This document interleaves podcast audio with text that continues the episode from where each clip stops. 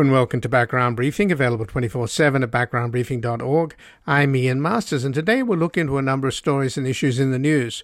We'll begin with the rising gas prices contributing to inflation and their impact on Biden and the Democrats' prospects in November in the November midterms, which have led the administration to consider waiving federal taxes on gasoline. Joining us to discuss Biden's failed efforts to get the Saudi king to pump more oil to lower the price at the pump is Annelle Sheline, a research fellow in the Middle East program at the Quincy Institute and an expert on religious and political authority in the Middle East and North Africa. She has worked as a journalist in Egypt and Yemen and was recently a fellow at Rice University's Baker Institute for Public Policy and is currently completing a book on the strategic use of religious authority in the Arab monarchies since 9 11, focusing on the cases of Saudi Arabia, Jordan, Morocco, and Oman. We will discuss the coincidence that the Saudi Crown Prince Mohammed bin Salman, MBS, met with his pal Jared Kushner just before Biden's unsuccessful phone call with MBS's 86 year old father, raising the possibility MBS is waiting Biden out in the hope of Trump returning to the White House. Then we'll look into the consequences of a cutoff of gas to Europe from Russia if war breaks out in Ukraine and speak with Tara Connolly, a senior gas campaigner at Global Witness, an international NGO working towards a more sustainable, just, and equal planet. She has over a decade of experience in EU energy policy and joins us to discuss her article at CNN Putin could turn off Europe's gas tap this is the solution, in which she advocates green electricity solutions to get off the EU's dependence on Russian gas and reduce global warming. Then finally, we'll examine the arrest and perp walk of the former president of Honduras, who the U.S. wants to extradite to face drugs and weapons charges, which could result in Juan Orlando Hernandez joining his brother Tony in a federal prison where he is serving a life sentence. Joining us is Annie Bird, a human rights advocate assisting communities in Honduras and Guatemala, where she advances justice processes for human rights violations in multiple forums, including the Inter American Human Rights System, U.S. courts, and Guatemalan and Honduran courts. She was a co founder of Rights Action and ran its office in Guatemala from 1995 to 2009 and was also director of the Guatemalan Human Rights Commission from 2017 to 2019. And before we go to our first guest, since we are now fully independent, your support for this program is vital to keep us online and on a growing number of radio stations across the country. And while we operate on a low budget, we ask you to take a moment and visit backgroundbriefing.org/donate or go to our nonprofit media foundation at publictruthmedia.org to help ensure that background briefing is sustainable into the future so that we can continue to provide a daily news analysis from the most knowledgeable guests both at home and abroad. And for those listeners who have issues with PayPal, we now have made it easier to donate simply by credit card. So if you are in a position to give support or have been meaning to but have been unable, please go to backgroundbriefing.org/donate or publictruthmedia.org where your tax-deductible contributions make this program possible. And joining us now is Annelle Sheline, who is a research fellow in the Middle East program at the Quincy Institute and an expert on religious and political authority in the Middle East and North Africa. She has worked as a journalist in Egypt and Yemen and was recently a fellow at Rice University's Baker Institute for Public Policy and is currently completing a book on the strategic use of religious authority in the Arab monarchies since 9 11, focusing on the cases of Saudi Arabia, Jordan, Morocco, and Oman. Welcome to Background Briefing, Annelle Sheline. Thanks so much for having me. Well, thanks for joining us. And President Biden had a phone call a few days ago with King Salman of Saudi Arabia. I'm not sure, you know, there have been reports that Salman himself may not be completely compos mentis, but the reason, of course, is that Biden is talking to the king and not to the crown prince, is that he's made it clear that he wants to make MBS, Mohammed bin Salman, a pariah for what happened in the murder of Khashoggi.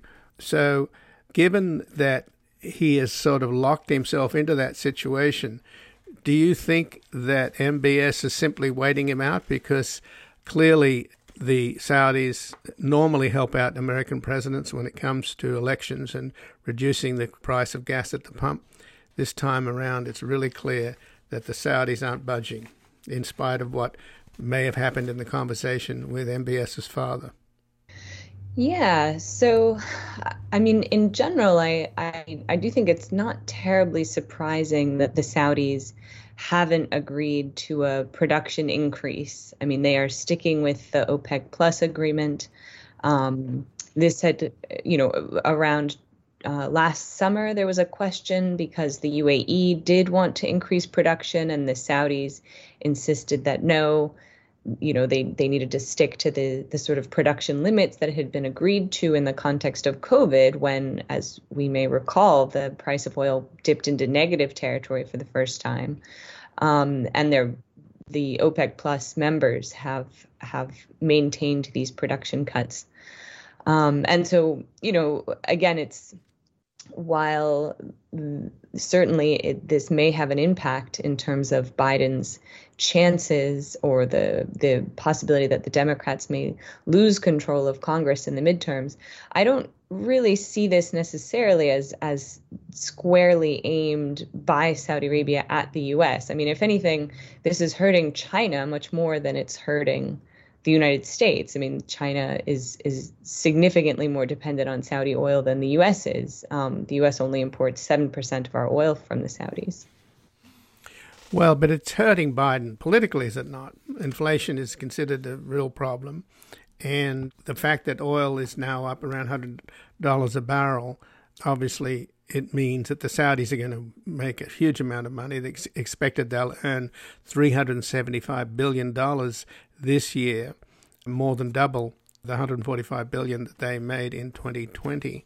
So, given that there's a windfall for both the big producers, you know, obviously Russia as well, and it, it seems that what's happening in Ukraine may be also a factor in driving up the price of oil.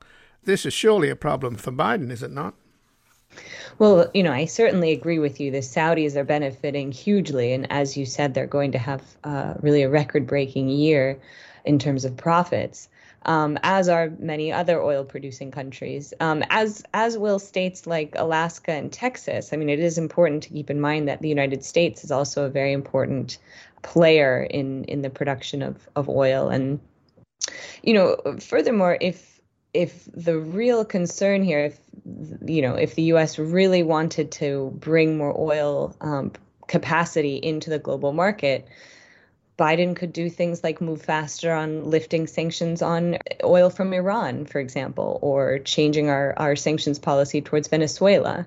So, you know, I, I think in, in general, it is just important to keep in mind that there are a lot of factors at play here in terms of what is influencing the price. And again, if, if Biden were really completely panicked about this, he has other levers he could pull. But you know, to your point that historically the the Saudis have been perhaps more willing to go along with um, American requests uh, as as far as trying to allow for more more production, for example. Um, although there's also a history there of the Saudis not going along with American requests, you know, for during the the 70s, for example, obviously there there was uh, ma- there were major disagreements in terms of U.S. policy, um, and, and, Saudi Arabia and many other Arab countries were very frustrated with the U.S. Um, leading uh, contributing to the the oil embargo after 73. Right. So, in 79, of course, it really hit Jimmy Carter hard. He was getting slammed uh, both on the price of oil and on inflation, and he was a one term president, which kind of reinforces what I'm saying about Biden, doesn't it? No, it does. And, you know, I, I think, you know, regardless of whether it's really the Saudis trying to stick it to Biden here or just the combination of factors having to do with COVID, you know, other OPEC plus members sticking to the, you know, they, they operate as a cartel. I mean, they're, they're all, um, working together to keep the price higher, which is in their own interest. It's understandable they would behave in this way. Um, but I think partly this just highlights the absurdity that the United States remains so dependent on a commodity that we in the end do not have much control over and reiterates the the need for our economy to get off of fossil fuels and to get onto alternative energies that are not going to be subject to these same sorts of external controls as far as what you know the the price of solar energy or wind energy is not going to be determined by a cartel. And again, I'm speaking with Annelle Sheline, who is a research fellow in the Middle East program at the Quincy Institute and an expert on religious and political authority in the Middle East and North Africa. She has worked as a journalist in Egypt and Yemen and was recently a fellow at Rice University's Baker Institute for Public Policy and is currently completing a book on the strategic use of religious authority in the Arab monarchies since 9 11, focusing on the cases of Saudi Arabia, Jordan, Morocco, and Oman. So, several days before President Biden had his phone call with uh, King Salman, Jared Kushner had traveled to the Middle East uh, and he met with Mohammed bin Salman, the Crown Prince, and other top Saudi officials, including the CEO of Aramco. So, without getting conspiratorial, it does sort of raise a flag, doesn't it? That MBS and Kushner are pals. The Saudis are investing in Kushner's companies. And I'm sure MBS would be happy if Donald Trump made a comeback in 2024. You're you're certainly right there. I would push back a little bit against the notion that Biden has actually treated the Saudis like a pariah. I mean, you know, the the Biden administration has in fact maintained weapons sales to Saudi Arabia, um, despite Biden saying he was going to end U.S. involvement in that war. There's a question there about this offensive defensive distinction, but the point is we continue to see the U.S. being complicit in this horrific war the Saudis are perpetrating on Yemen.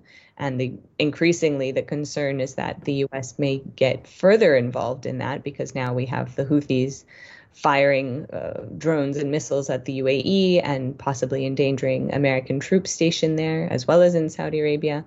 So this the in general, I think Biden has actually maintained sort of the status quo of a very close American Saudi relationship, despite the fact that he doesn't get on the phone with MBS. Um, I, I don't really think that that's that has not fundamentally altered the fact that the U.S. continues to um, support Saudi preferences in general. But I do agree with you that the Saudis loved having Trump in power and that MBS and Kushner have a very close relationship. Um, and I it is entirely possible that the conversations that Kushner had with MBS while he was in the kingdom uh, may have had something to do with it. But again, I just want to push back on this notion that Biden has actually held the Saudis to account well, apparently, in in the White House printout or readout of the conversation uh, with King Salman, that Biden reaffirmed the willingness of the U.S. to aid Saudi Arabia in its so-called defensive operations against the Houthis, following these recent attacks that you mentioned on the United Arab Emirates and on Saudi Arabia. So, but of course, what seems to be shuffled into the background in this hideous situation in Yemen is the fate of the people in Yemen itself. And that's been monstrous uh, in terms of human rights abuses. Exactly. Well, and you know, just to be clear, Saudi Arabia is the is the aggressor here. The the Houthis have committed horrible atrocities as well, but the the vast majority of deaths in Yemen and almost 400,000 Yemeni civilians have died since the Saudis intervened in 2015 the the Saudis are responsible for that partly from their from airstrikes that that kill people or that kill that uh, destroy civilian infrastructure such that electricity and food is no longer available. But the Saudis are also imposing a blockade which prevents fuel from getting into Yemen, which also then further exacerbates all of these other um, terrible problems. And the United States remains complicit in this, that the Saudi Air Force would not be able to fly without American contractors uh, providing spare parts and maintenance and, and, essentially keeping those planes in the air. And so, even though the Biden administration did make, they, they said they wanted to end support for offensive action, they have not, in fact, followed up on that because the U.S. had already sold hundreds of billions of dollars of offensive weapons to Saudi Arabia. much, many, a, a, big chunk of arms deals came through under Trump, but also under Obama. Um, the fact that the Biden administration hasn't sold additional weapons that could that the Saudis could use to to kill Yemeni civilians and to fire at the Houthis is fairly irrelevant. And also, the Biden administration did sell things like attack helicopters, for example. And so there's a question there: well, how exactly are we defining an offensive weapon? So, just to touch on the work that you do, Annelle Sheline, uh, I was interested here in the in the sense that you're working on the strategic use of religious authority in in the Arab monarchies, and of course since 9/11, of course Saudi Arabia is it's spread its form of Islam around the world, subsidized by enormous amounts of petrodollars. This austere, paranoid, and anti-Western version of Islam, uh, Wahhabism, which has had detrimental effects in so many different countries and it's led in many ways the fingerprints of Al Qaeda, of the Islamic State, of Al Shabaab, and the Taliban are all tied in with a kind of a version of Wahhabism that they reflect.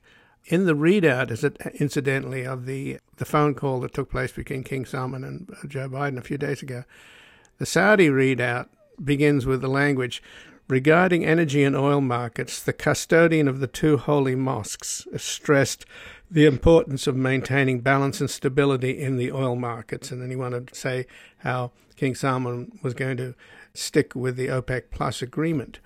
So the notion that they are the custodians of the two holy shrines of Islam have always been their justification for their legitimacy, right?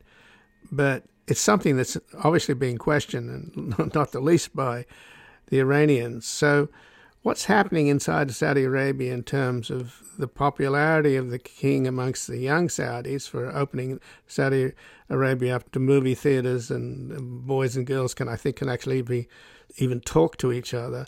Where does that stand in terms of Wahhabism? Are they still exporting Wahhabism?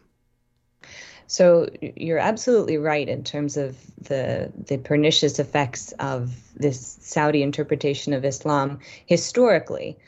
Um, Saudi Arabia did make some major changes after 9/11, as listeners may recall. Um, the almost all of the the 9/11 hijackers were from Saudi Arabia, and this led to a crisis um, in Saudi American relations. Um, Saudi Arabia itself was also then dealing with multiple terrorist attacks in the early 2000s. And so the US and Saudi uh, intelligence forces worked very closely together to, to thwart the efforts of Al Qaeda in those years. At the same time, Saudi Arabia really shut down a lot of some of its um, more uh, intolerant messaging some of the, what it was sending abroad but in many ways it was too late as you said these these actors like the Taliban or ISIS they the the seeds had been sown um, and so now at this point when we have MBS, for example, um, saying that he's going to return Saudi Arabia to moderate Islam. This was something he said in October of 2017 at a big international conference it was sort of a question of well, what do you mean return? And and what is what is this moderate islam you speak of um, but it, but to, to certainly affirm what you said, major changes are underway in Saudi Arabia. Um, the last time I was there was pre-COVID back in 2019, but it it was amazing to see how Saudi society has shifted. Um, and much of that really has to do with the efforts of King Abdullah, the previous king, who sponsored something called the King Abdullah Scholarship Program, which sent hundreds of thousands of young Saudis abroad. And so this generation of, you know, essentially Saudi millennials have now come home and are no longer interested in having to abide by the same sorts of extreme restrictions that their parents and grandparents were, were more accustomed to.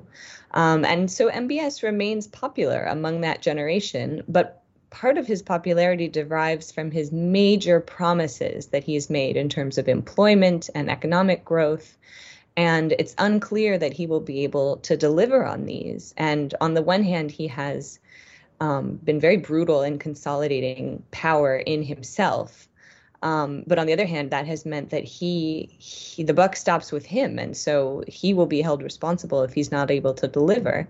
And again, unfortunately, we instead of Saudi Arabia being able to to expend the resources that would be necessary to sort of shift uh, Saudi from what it was, this you know very shut down and um, quite unusual society in terms of you know the level of gender restriction. So he's trying to transform it so it'll be open for investment and tourism, et cetera. I mean, all of that will take a lot of resources, and instead we have the Saudis continuing to pump hundreds of billions of dollars into bombing Yemen.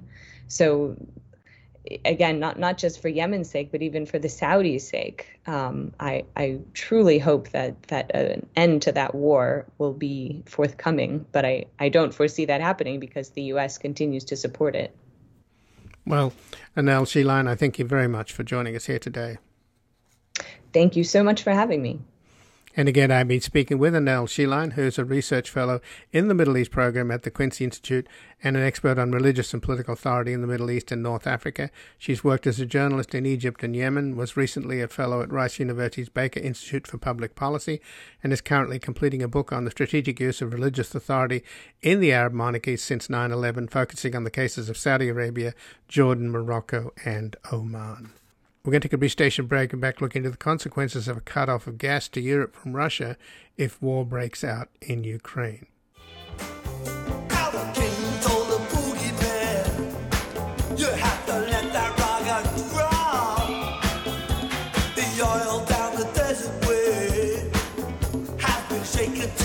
top.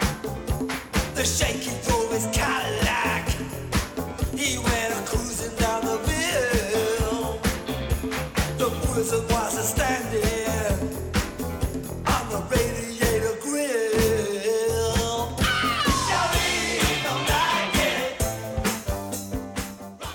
Welcome back. I'm Ian Masters, and this is Background Briefing, available 24 7 at backgroundbriefing.org. And joining us now, is Tara Connolly, who is a senior gas campaigner at Global Witness, an international NGO working towards a more sustainable, just, and equal planet.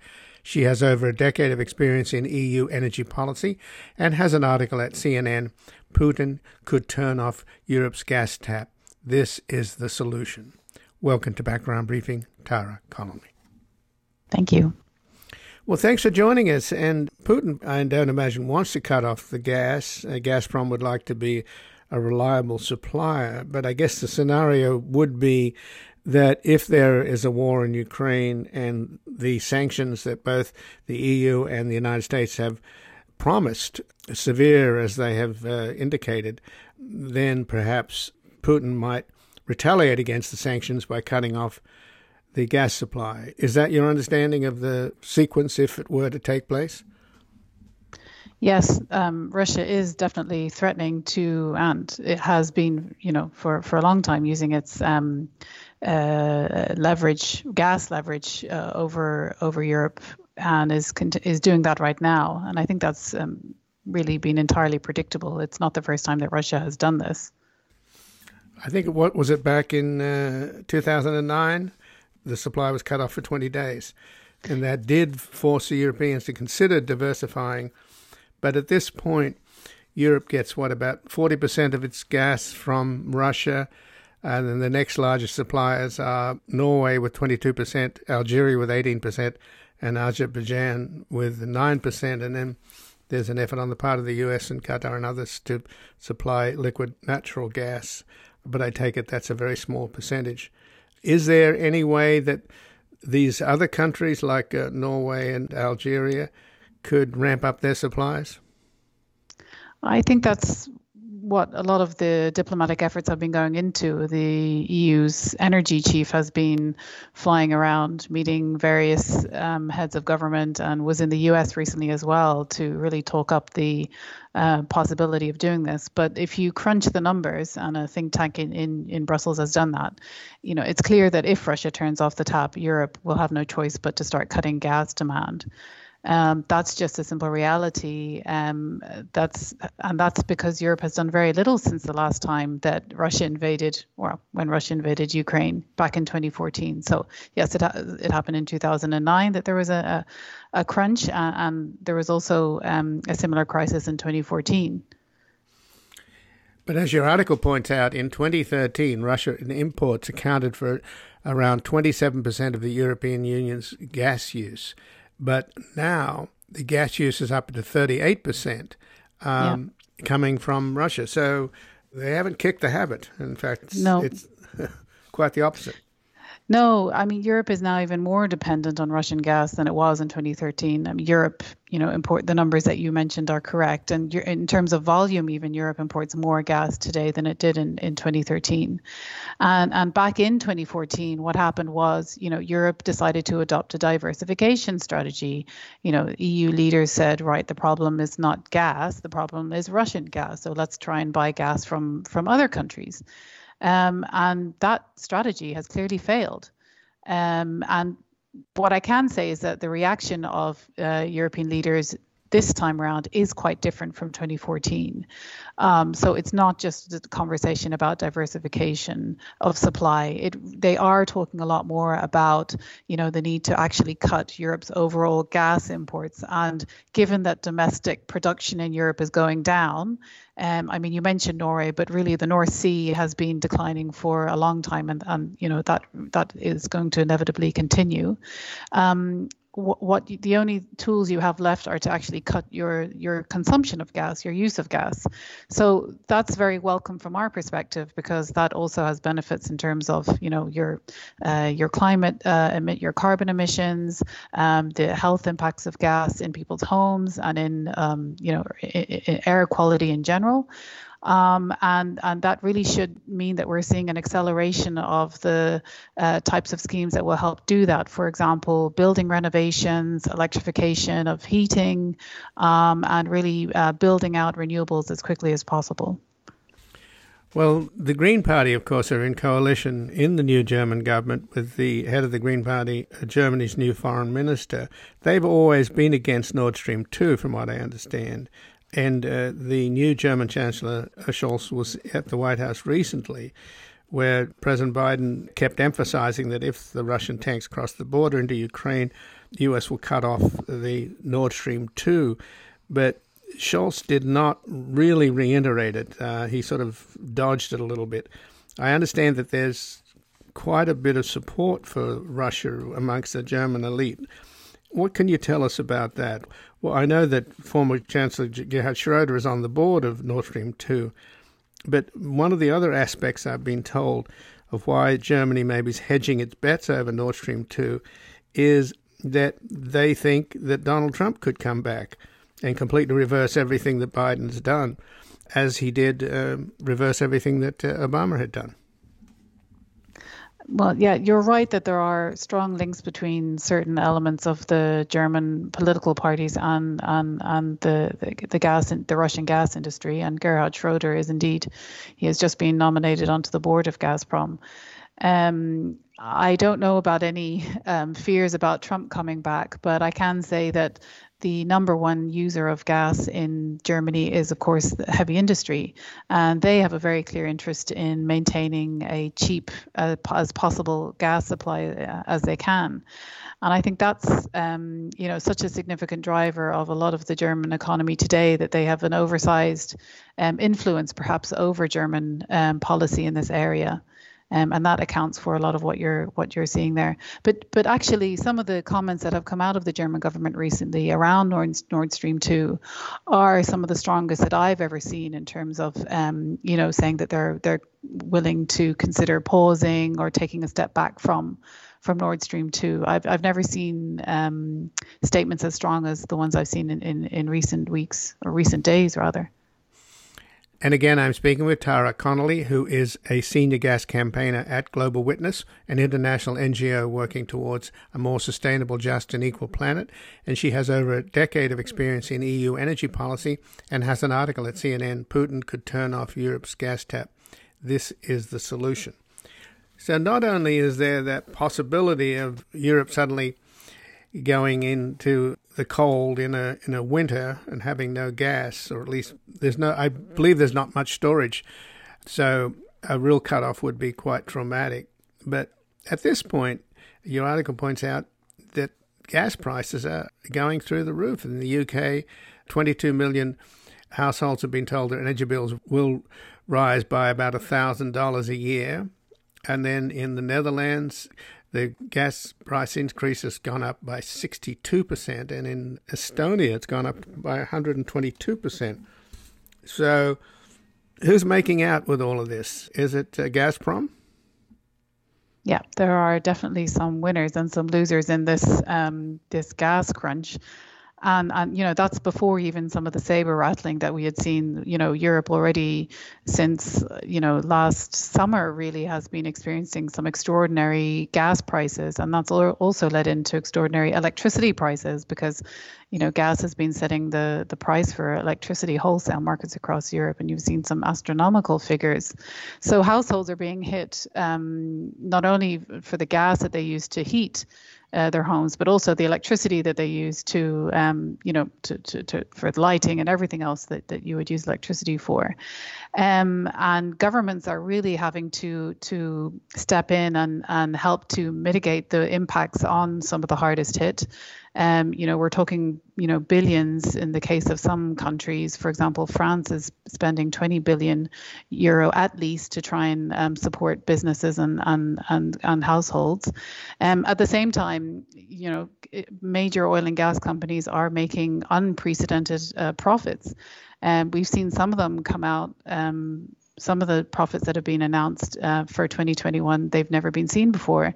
Um, Exxon Mobil, I think the figure for them was they made 40,000 US dollars a minute. Um, and you know their combined uh, profits together with Chevron amount to almost 40 billion dollars. Um, and at a time when you know governments are having to um, blow holes in their budgets to you know help the vulnerable. And these large companies are making major profits and Gazprom as well. Um, we're expecting their profits to come in a few days. Um, you know the question really does have to be asked of like who is profiting from this current system and, and who is who is paying for it?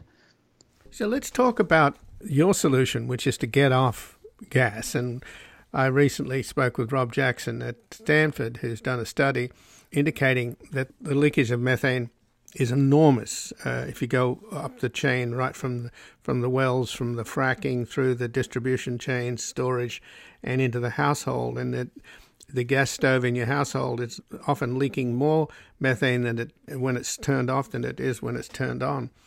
So obviously, there's a there's a need to get off gas altogether. It was touted as the great bridge fuel to get off coal, but given how virulent methane is, it's not exactly a win for the environment. And there are moves on the part of the gas lobbyists in this country to stop cities from demanding that new buildings be electric only and not have a gas hookup. Here in Los Angeles now, there's talk of, of passing such a law, not to ban it, but to actually impose it. But in Europe, are there any such moves with new buildings to not be hooked up to gas? Yes, there's definitely, I think, some serious conversations about, you know, the role of gas, and you know, we have to remember that, um, you know, in Europe, at least about a third of gas is used for to produce electricity. So the way that you you address that is that you have to build out more renewable energy, uh, you know, wind, solar, and others that will, you know, push gas out of the market. Um, but heating is really the the tough one, and you mentioned it there about you know this fight over um, gas in our cities and in our buildings. There are some countries and and cities in Europe that are really taking this on. Um, I think the Netherlands would be one of the, one country that has announced that it will be trying to get gas out of its um, buildings. I think by a certain date. I think the date I may have heard is 2050. Um, Vienna, the capital of Austria, is another city that is really looking very closely at this and trying to push some strong measures to not only ban oil boilers, which they've done in the past, but also to to to get rid of gas. Um, in Ireland, the country that I'm from, that I'm more familiar with, the government has recently announced um, a set of measures. Some of them are emergency measures um, to to pay up to 80% of the cost of uh, some attic and cavity insulation as an as an emergency response to the um, energy crisis, but also longer term um, deep retrofit schemes to try and get houses uh, well insulated, comfortable, and shift them away from uh, gas boilers and onto other solutions like heat pumps. So yeah, there are conversations at, at various levels, um, but at, at every level, the gas industry is there, you know, pushing back, pushing hard pushing um, against conversations about decommissioning its assets against you know the products that it sells um, and and it's really talking up a lot of um, you know false solutions, namely you know hydrogen in buildings. That's one of the the main solutions it talks about in Europe, which I mean is an incredibly expensive and uh, inefficient solution when you have something as efficient and and uh, cheap as a heat pump as an alternative. Sure, and if there's leakage of methane, hydrogen is incredibly small molecule. So if methane leaks, then hydrogen would leak all over the place. Yeah, um, absolutely. But your call in your article at CNN, Tara, Putin can turn off Europe's gas tap. This is the solution. Green electricity is ultimately the solution, right? Yes, it is absolutely the solution. We have to electrify. We have to electrify uh, our heating we have to stop using gas to heat our buildings. We also have to address gas in heavy industry. You know, hydrogen can play a solution there, provided that that hydrogen is produced from, uh, you know, renewable electricity.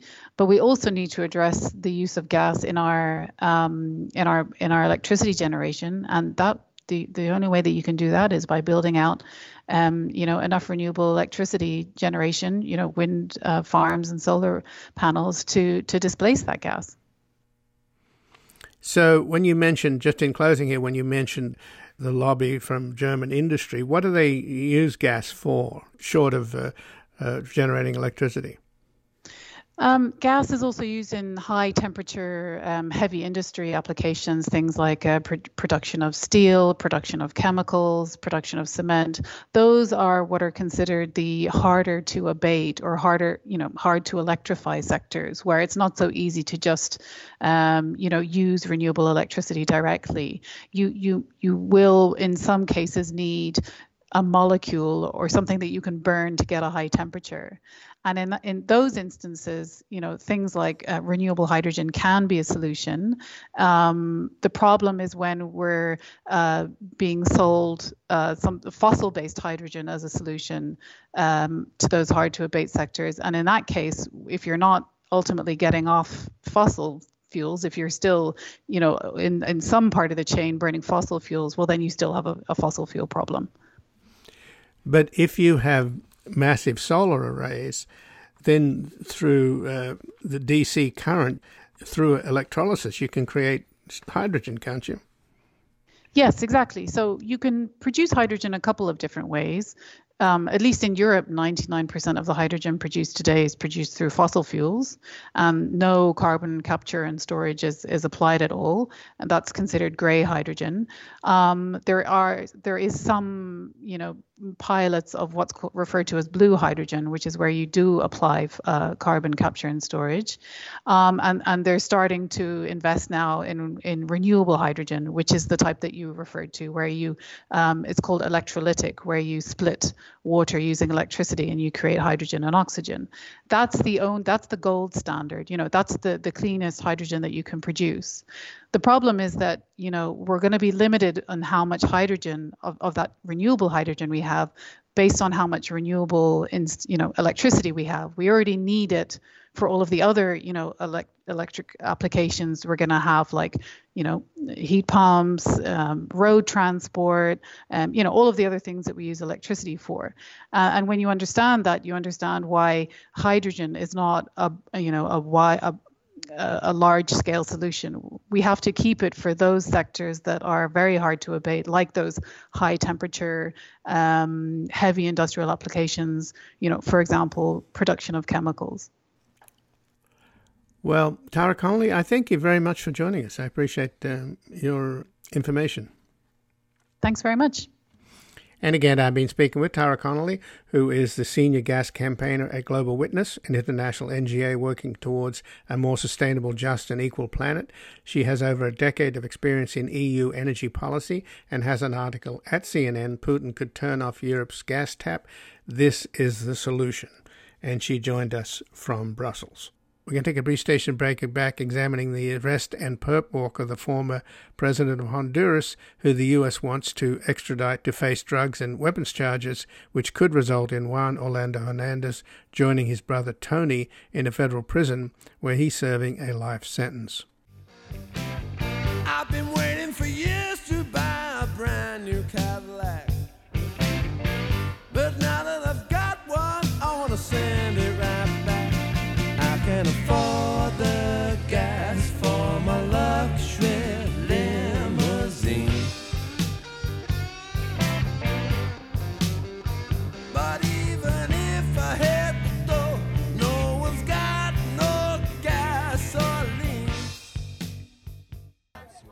Welcome back. I'm Ian Masters, and this is Background Briefing, available 24 7 at backgroundbriefing.org.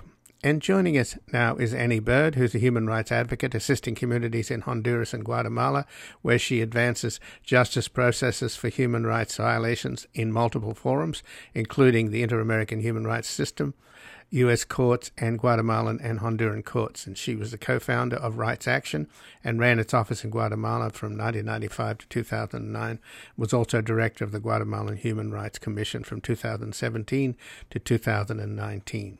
Welcome to Background Briefing, Annie Bird. Um, hi, thank you. Um, Well, thanks- nice to be with you. Thanks for joining us, uh, Annie. And uh, you were in Honduras yesterday, the day that the former Honduran president, Juan Orlando Hernandez, did his perp walk in chains, shown to the press at the police headquarters in Tegucigalpa. Quite a fall from grace for a former president. What was the local reaction? I know there were members of the new President Castro's party demonstrating outside of the home of the former president Hernandez. But in general, what's the word on the street? Well, there's pretty widespread celebration. People have been calling for the arrest of Juan Orlando Hernandez for, for years. He's long been known in the country to have, you know, to be a participant in drug trafficking operations, but the people of Honduras, you know, are also very angry with him because of the level of corruption that really just took down all the social networks and basic services in the in the country, like the hospital systems, the police systems, have just been devastated during his time in office. So people are pretty jubilant. Well, apparently the arrest is based upon a request from the United States Embassy from the United States government for his extradition to the United States on drug trafficking and weapons charges. We know about his brother Tony, who's serving a life sentence in the United States for importing something like 200 tons of cocaine, which is an extraordinary amount of cocaine. But what do we know about the weapons charges? Do you know any, have anything on that? Well, the weapons charges are generally about using military grade weapons in the furtherance of drug trafficking operations. And I'm not clear specifically what, well, the thing is, in the you know, the first case in which Juan Orlando Hernandez was clearly implicated as directly involved in trafficking was the trial of a Honduran drug trafficker called Giovanni Fuentes. And in that case, information came out in which Juan Orlando, the president that's now been, former president that's now been arrested, was implicated in discussions also with his then um, national police director, uh, no, known as Tigre or uh, Bonilla, or Juan Carlos Bonilla, in, in which Juan Orlando, the president, was receiving bribes to ensure that uh, drugs would pass through the country according to you know the declarations, the statements in this in this trial, on their way to the on the way to the States, and also assuring that his national police director would assist with that. And the national police director is also being prosecuted for running death squads in the furtherance of the interests of drug trafficking organizations. So the, the weapons charges are probably related to that, is what I would, would assume.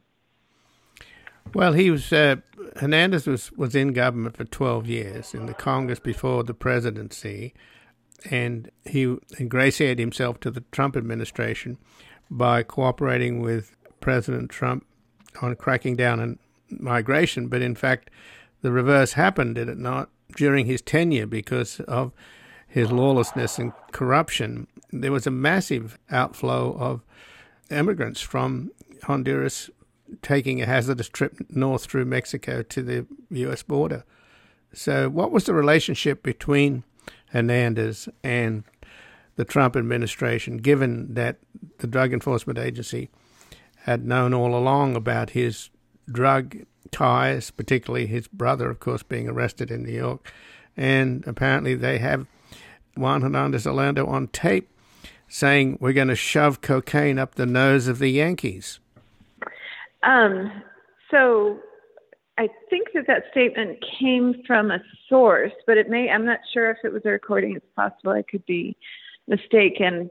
But yeah, no, the Trump administration very much backed Juan Orlando Hernandez as there was a lot of questions about the, like, really evident, actually, not questions, but very evident fraud in the elections in both elections in which he he won, but the U.S.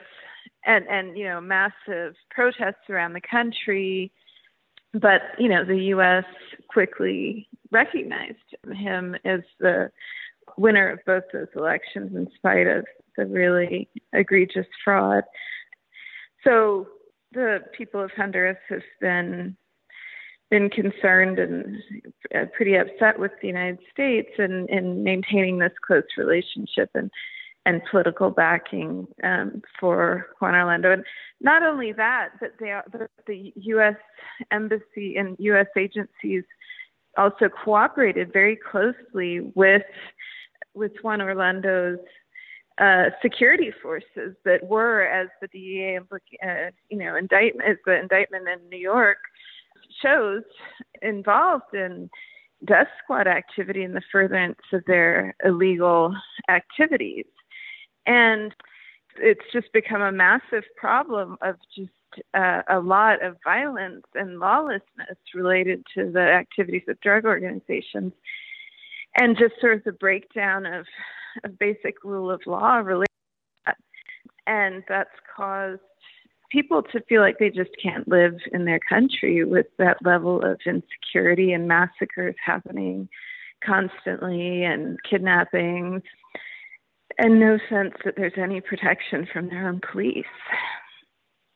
Um, and so that, you know, the alternative is to leave the country.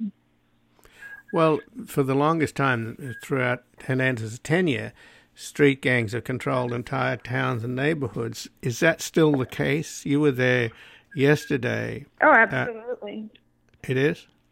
No, it is, it is still the case, yeah. So it's a huge job then for the uh, new government of President Castro, surely. I mean, how do you clean up neighborhoods yeah. when you got corrupt police? Well, absolutely. And, and the problem is that also during uh, Juan Orlando Hernandez's tenure, um, they, they, he received a huge amount of international financing through loans from the World Bank, the Inter American Development Bank, the Central American Bank for Economic Integration, um, you know, which just you know disappeared into corruption as opposed to actually improving the lives of services for, for the people. And and now this government has a tremendous debt burden where a, a very large section of the national budget just goes to servicing the debt that that Juan Orlando left behind. Um, and so on top of that, trying to clean up, you know, the not you know the the mess that he, that he made with all the corruption in the hospital system, in the police, you know, and just across the board in all sort of aspects of, of, of life that the government intervenes in. And again, I'm speaking with Annie Bird, who's a human rights advocate assisting communities in Honduras and Guatemala, where she advances justice processes for human rights violations in multiple forums, including the Inter American Human Rights System, U.S. courts, and Guatemalan and Honduran courts. And she was the co founder of Rights Action and ran its office in Guatemala from 1995 to 2009, and was also director of the Guatemalan Human Rights Commission from 2017 to 2019. And she joins us from Costa Rica. So, the role of uh, U.S. Senator Jeff Merkley seems to have been key here. He, along with other progressive U.S. senators, have been calling for the arrest and extradition of the former president of Honduras, Hernandez, for some time. Did he play a role in getting the the new government to respond to the U.S. request for extradition? Well, I'm not sure. um, I I think there was a lot of pressure from lots of different offices in Congress. Merkley has been particularly leading the charge recently. And then when Kamala Harris came down for the inauguration, um, it was also a focal point of discussion in, in Honduras the need for the the extradition. So that message, she she probably heard that. Well, why then didn't Hernandez not uh, leave the country? Apparently, he showed pictures of him playing with his dogs to shoot down rumors that he had fled the country. So, why do you think he stayed? I think he he wants to wanted to create the image that he was the, the perception that he was innocent and and in fact that, that that extradition had not been requested because there had not been any kind of confirmation that extradition had been requested until I guess it was Monday night or late Monday afternoon. And, you know, he had been conferred a sort of limited immunity by the Central American Regional Diplomatic Body called Parlacen. Um, and so you traditionally it takes a while um, to wade through all the different uh, immunities, and then particularly when you know, given that he had you know named the the constitutional court that that he left behind, had na- you know there'd been sort of irregular movements of ch- changes in the in the court during his tenure. Um, and so it had been a court that was expected to protect him. Um, and so it took everyone a little bit by surprise that the extradition came through so quickly. And actually, right now, he's in the hearing at the Supreme Court, the, the extradition hearing, which would order, you know, this is where the final order for his extradition will happen. It's assumed that if they authorized his arrest, then they're likely to, to, to approve the extradition.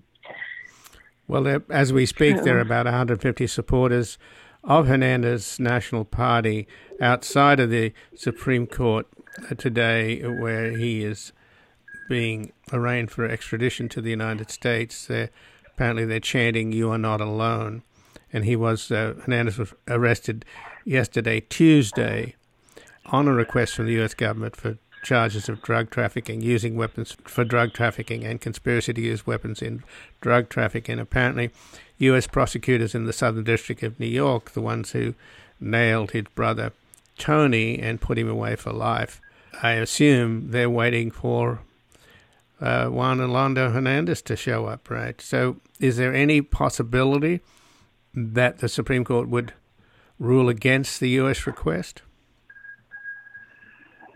Um, I, I doubt that. I think that if they authorized the arrest, it's likely that they will um, authorize the, the extradition. Um, but you never know. I mean, they'll do strange things. and he is also appealing the, the extradition, the the arrest. So, the, you know, there still are a number of legal measures that have to be undertaken here it still remains to be seen that he'll actually be extradited, though it's likely that, that he will be. Well, I thought that he pretty much stacked the Supreme Court and the court with cronies during his tenure. So, has the new government really created such a change that they, a change of mind, or what, what do you well, think? I think the new government has come in with a strong sense of support from the United States. Um, and that that has significantly changed the atmosphere and the sort of uh, power relations within the country, and that could affect um, his support within the Supreme Court. So you mentioned uh, that Vice President Kamala Harris was in Honduras for the inauguration of the, of the new government, and she, of course, has been given this portfolio of dealing with the immigration at its source, and the notion being that the best way to stop immigrants making this desperate journey from Central America through Mexico to the US and only to be stuck on the border is to make life more livable in the countries of El Salvador, Guatemala, and Honduras. So, where does that stand now? The guy that Bukele that runs El Salvador is is a sort of authoritarian, of kind of scary kind of guy. Actually, he's now trying to make El Salvador the the crypto capital of the world, and because cryptocurrency is somewhat shaky and fraudulent to begin with, and it's a perfect vehicle for money laundering. You know, you've spent what years and years in Honduras, uh, in Guatemala, trying to bring about justice and human rights reform.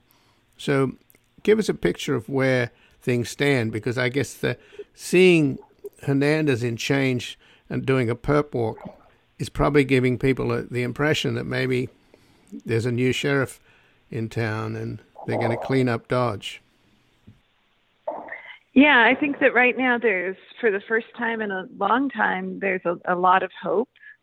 Um, and there's a sense that things can change.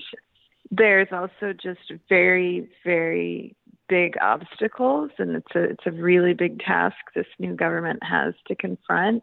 Um, the justice system is just permeated with corruption, and as is the the security forces, and th- that's long term. You know, it takes long term work to to turn that around. The state is is absolutely in debt in huge amounts of debt and has nothing to work with in terms of resources and you know and and at the same time has these enormous expectations from the population that want to see you know to see their their promises for reform you know come to fruition. And so it's going to be it's a it's a challenging situation for the new government. Um, I think there's at the same time people do understand what an enormous challenge it is that that they are facing. So I think there's understanding um, the you know of, of how complex it is generally among the people but you know they really will need help. There needs to be the, the, the, the level of debt needs to be addressed. It's completely unsustainable. There also needs to be accountability among the development banks that have been financing this corrupt government without any kind of you know i mean just that have been financing this very corrupt government. I mean even you know finance, the inter-american development bank financed 60 million dollars in loans to the National Police Force, which was, you know, loans that were signed by and under the direct supervision of the security minister, Julian Pacheco, who is someone else who has been named in the New York trials as implicated as part of the drug trafficking operations. And so, I mean, you know, that's just one of many, many loans that have been pretty egregious to this government that was so so visibly corrupt and so wild, widely denounced for these kinds of activities. And it's very concerning that you know these institutions which are supposed to be safe you know promoting an end to poverty and equitable development for the people um, have been pouring money in to this corrupt government and now you know expect it to be repaid and then leave the new government coming in to try to clean up this enormous mess with without any resources. So i think that's something that really needs to be looked at. Sure. Well it sounds like a daunting task and i thank you for joining us here today annie bird okay. Well thank you And again, I've been speaking with Annie Bird, a human rights advocate assisting communities in Honduras and Guatemala, where she advances justice processes for human rights violations in multiple forums, including the Inter American Human Rights System, U.S. courts in Guatemalan and Honduran courts. And she was a co founder of Rights Action and ran its office in Guatemala from 1995 to 2009, and was also director of the Guatemalan Human Rights Commission from 2017 to 2019. And she joined us from Costa Rica. This has been Background Briefing. I'm Ian Masters, and I'd like to thank producer Graham Fitzgibbon. And to help us sustain this program into the future and assure it remains free to all, please take a moment to support us by going to backgroundbriefing.org/donate or publictruthmedia.org, where you will find our non-profit Public Truth Media Foundation, where your tax-deductible donations, large and small, keep us broadcasting.